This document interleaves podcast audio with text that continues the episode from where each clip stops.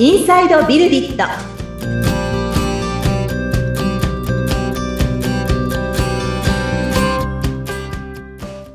こんにちは。株式会社ビルディットの富田です。アシスタントの菅千奈美です富田さんよろしくお願いいたしますはい。よろしくお願いします。はい前回に引き続きなんですけれどもはい、そうですね。まあ、この年始のタイミングではあるのでということで、もう2月に入ってしまいますけれども、はい、あのーこのエデュテックって言われるですね、まあ、人材教育の領域での IT、技術の活用っていうところで、えー2022年、昨年がどんな1年だったのかだとか、はい、まあ、2023年、今年がどんな風になっていくのか、うん、まあ、ぶっちゃけですね、1年でそんな大きくは変わんないんですけれども、はい。はい、まあ、それでもこんな動きがあるよねっていうところを、ええちょっと私の目線からお話しするっていうのは、ひょっとしたら、この番組をお聞きいただけている方の、何か、へーって思うところがあったりするのかなって思うので、うん、はい。そんなお話ができればと思います。はい、はい。ではまず最初に去年のことから振り返っていくというような形でいいですかね。そうですね。はい、去年2022年なんですけど、まあ、あの、変わらずコロナ禍ではあったんですよね。えええーおそらくこの、ポッドキャストをお聞きいただいている方が、その、いわゆる人材教育の業界にいらっしゃる方であれば、やはりこのコロナっていうのが、かなり大きな衝撃だったとうん、いうことは、こう認識されてるんではないかなって思うんですね。で、私たちの会社もそれなりに影響がありまして、まあ、2000年のことでしたけれども、はい、実際その取引のある教育事業者様が、まあちょっと今システム側であれこれやるっていうよりは事業をいろいろ止めないといけないと、うん、うん、いうような話があったのが、まあ2000年の、えー4月前後ですかね、国内ですと、その、はい。緊急事態宣言があって、春ですよね。えーはい、そうですね。うん、あのー、2000年の、例えば新卒入社の方が、はい、入社式で、こう、出社しないみたいな。うん、あのー、自宅で、あのー、新社会人を迎えるっていうような、うん。まあそういう状態だったと思うんですよね。はい、うん。まあそこから考えると、うん。この2000年、2020年からか、2020年から2022年はい。っていうところは、それなりに変化はあったうん。2年間だったのかなって思っていて、はい、大体私が見ていた中ですと、2020年の上半期を終えるあたりから、2020年のもう10月秋口ぐらいからですね、まあこの学びの現場っていうのは、やっぱこのまんまだと前提詞がずっと続くよね。なんとかしなきゃねっていうことで、まあ早々に動き出していたその結果が、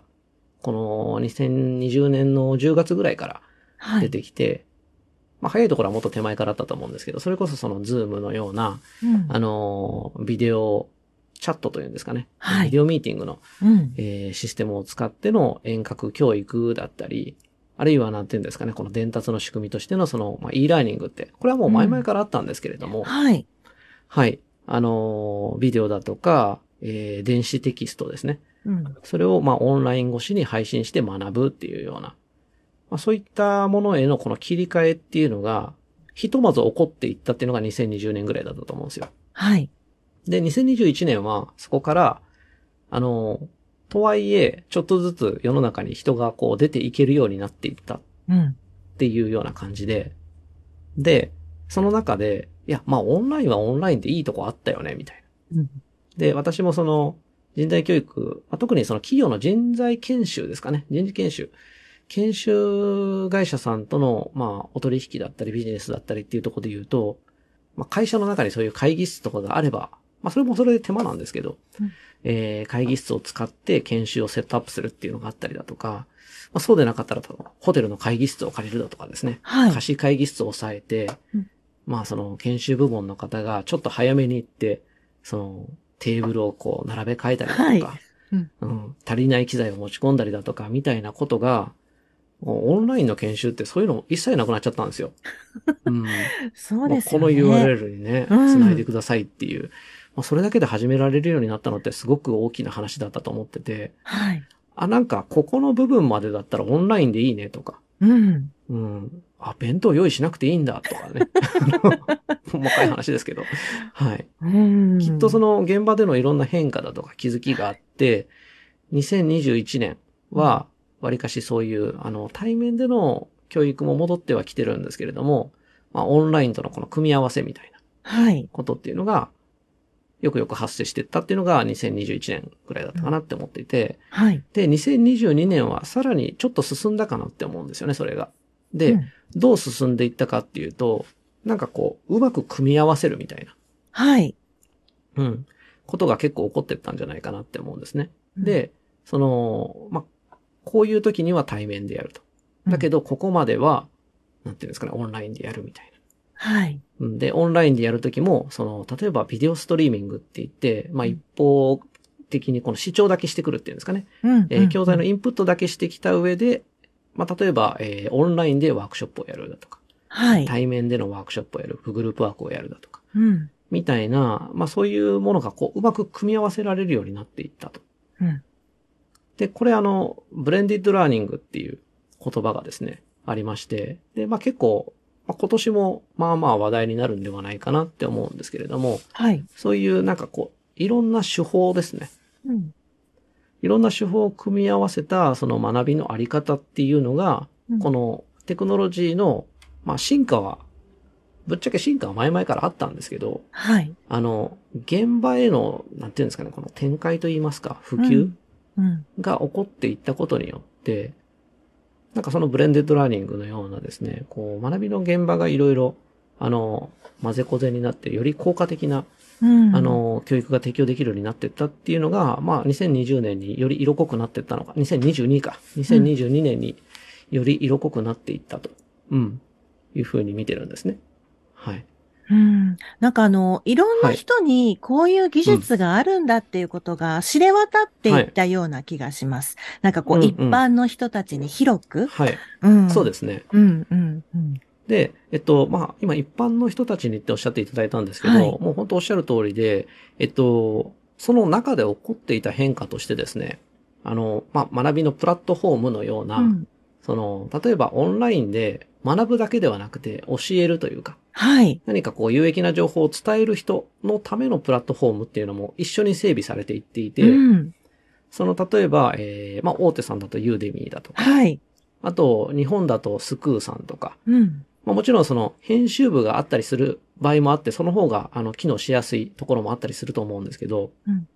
あの、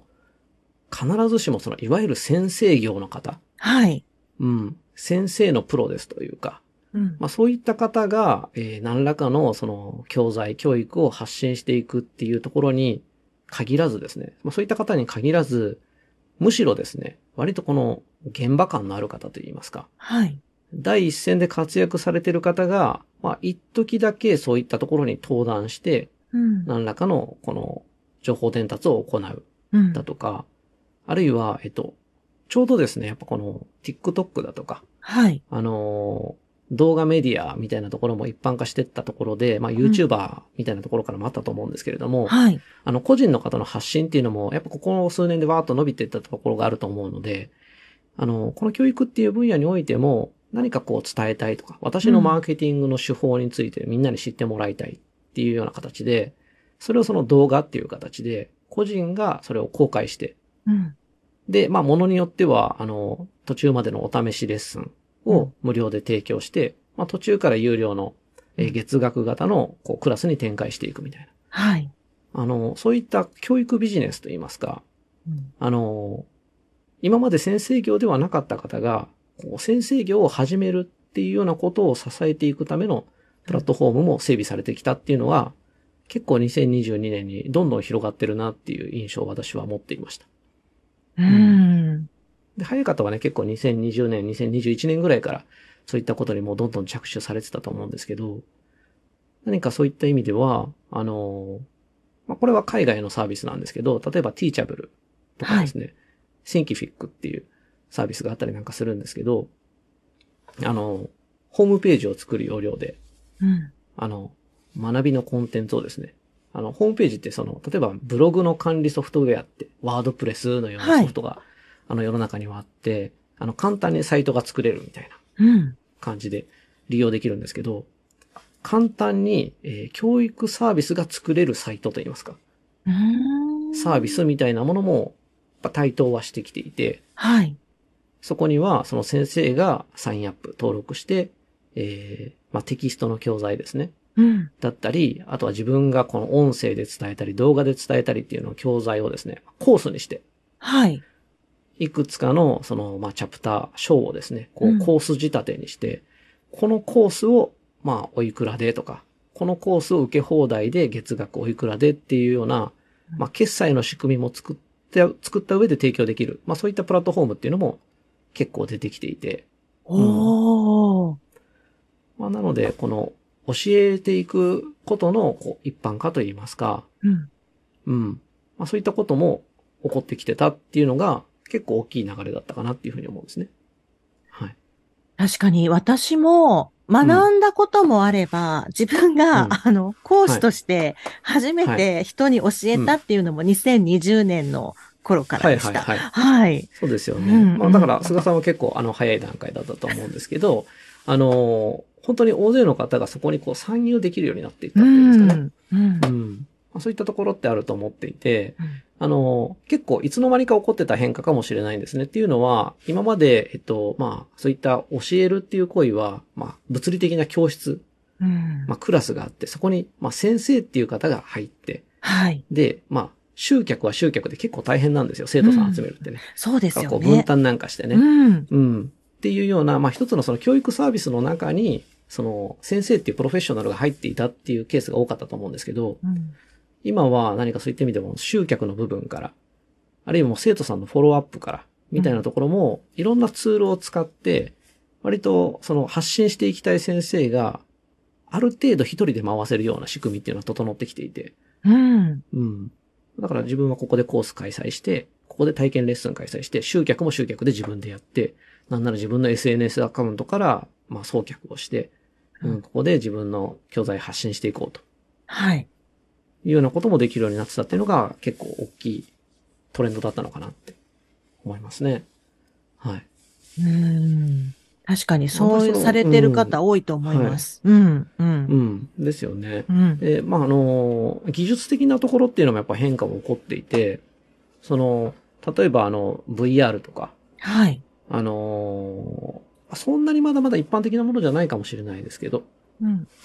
VR グラスをかけて、えーより、こう、リアルな学びの体験を提供するっていうので、はい。えっと、まあ、これは去年というか、もっと前だったんですけれども、あの、ある、えー飲食店のチェーンでの、その、なんですかね、えー従業員研修に、その、食品の生産現場への、その見学会みたいなものを VR で提供する。はい。う。ん、だから、よりリッチに、あ、この食材はこういうところで作られてるんだっていうようなところを体験できるような、うん。まあそういうコンテンツを提供するとか、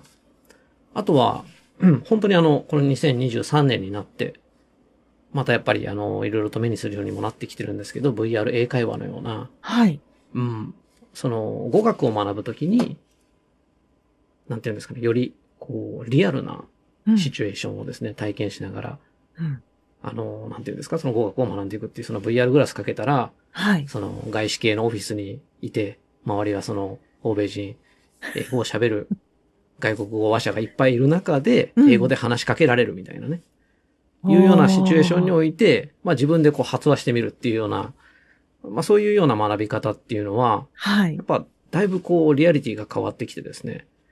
あの、対面でのその英会話の先生とこうリアルタイムでですね、うんお話しするっていうのに、そのやっぱ目の前に人がいると緊張感があって、まあだからこそ学ぶんですが、はい。ちょっとそれが苦手だっていう人はいると思うんですね。うん。うん。ですけど、あの、VR で提供されるような、こう、ストリーミング教材というか、こう、まあ見るだけなので、はい。見て発話もするんだけど、まあ相手は、なんですか、こう、人、人間じゃないって言い方もあれですけども、映像データなので、うん。なんで、こう自分の好きなタイミングでこう着用してですね、はい。その映像を見て、よりリッチなこの空間の中で、まあ一人で学ぶっていうようなことができるようになってってるっていうのも、結構こう去年ぐらいから、こういろいろ事例が出てきてるのかなっていうふうに見えてますね。なんか面白そうですね。そういうの。そうですね。うんあの、まあ、ゲーミフィケーションっていう言葉もあったりなんかするんですけど、はい。やっぱこう、学ぶことと楽しむことっていうのは、うん結構、私は表裏一体だと思っていて、ええ。その、なんなら、あの、これは、あの、エンジニアリングだとかプログラミングの文脈でも私お話ししてたかもしれないんですが、やっぱ、楽しんでる時が、一番その、うん、まあ、生産性が高い状態であり、はい。楽しんでる時が、やっぱり最もこう学んでる状態だと思うんですよね。うん。まあ、であるからして、その、まあ、ゲーミフィケーションって言われるような、はい。その、学びそのもののプロセスのそのゲーム化っていうんですかね。うん。これもあのデジタルで扱えるようになったならではのことで、うん、その例えば、まあどこまで学びが進捗しているかっていうのをこう競い合ったりだとか、うん、うん。それによって何かこうポイントが溜まっていくみたいなことで、その達成感を味わえるようにしたりだとか、はい。みたいなこともやっぱ同時に起こっていったりなんかしてて、私たちもね、あの、ストッカーっていうアプリを以前ご紹介させていただいてますけど、はいうん、まあ、あれも広く言えば学びだとか成長のためのアプリではあって、まあ今もどんどん展開してますけど、あの中ではそのスコアリングって言って、まあいかにその振り返りを続けているかっていうのがポイントになっていくと。うん。まあ正直ポイントになったところで、何なのっていう人はいるかもしれないんですけど、あの、ね、あの、換金できるのとか、うん、ギフト券になるのとかないんですけど、ないんですけど、でもそこでね、その達成感ってやっぱり、あ、続けてるな、積み上がってるなっていうのをこう認識できるのって私は大切だと思っていて。はい。うん。まあなんかそういった、まあちょっとしたゲームフィケーション、ゲーミフィケーションっていうのも、この学びの文脈の中にどんどん入ってきてんじゃないかなっていうふうに見てましたね。はい。そうですね。うん、以前から富田さん、うん、楽しむっていうことはすごく大切ってね、はい、おっしゃってましたもんね。うん。うんだと思います。はい。はい。はい。で、ここからね、あの、2023年の話とか、はい。に入っていったりもするんですけれども、またこれは次回ですかね。はい、わ、はい、かりました。じゃあ次回、はい、2023年、今年どんな風になっていくのかっていうところをですね。そうですね。はい、お話しいただきたいと思います。はい。番組を聞いてご感想やご質問、お問い合わせなどがありましたら、番組説明欄にのび太さんの会社の URL を記載しておりますので、そちらからお問い合わせお願いいたします。はい、えー、この番組は、えー、Google Podcast、Apple Podcast、Amazon Music Podcast、Spotify の各、えー、チャンネル媒体でもお楽しみいただけます。番組聞いて気に入っていただけた方は、えー、購読やフォローの設定もよろしくお願いします。毎週木曜日に配信しております。はい、富田さん今回もありがとうございました。はい、ありがとうございました。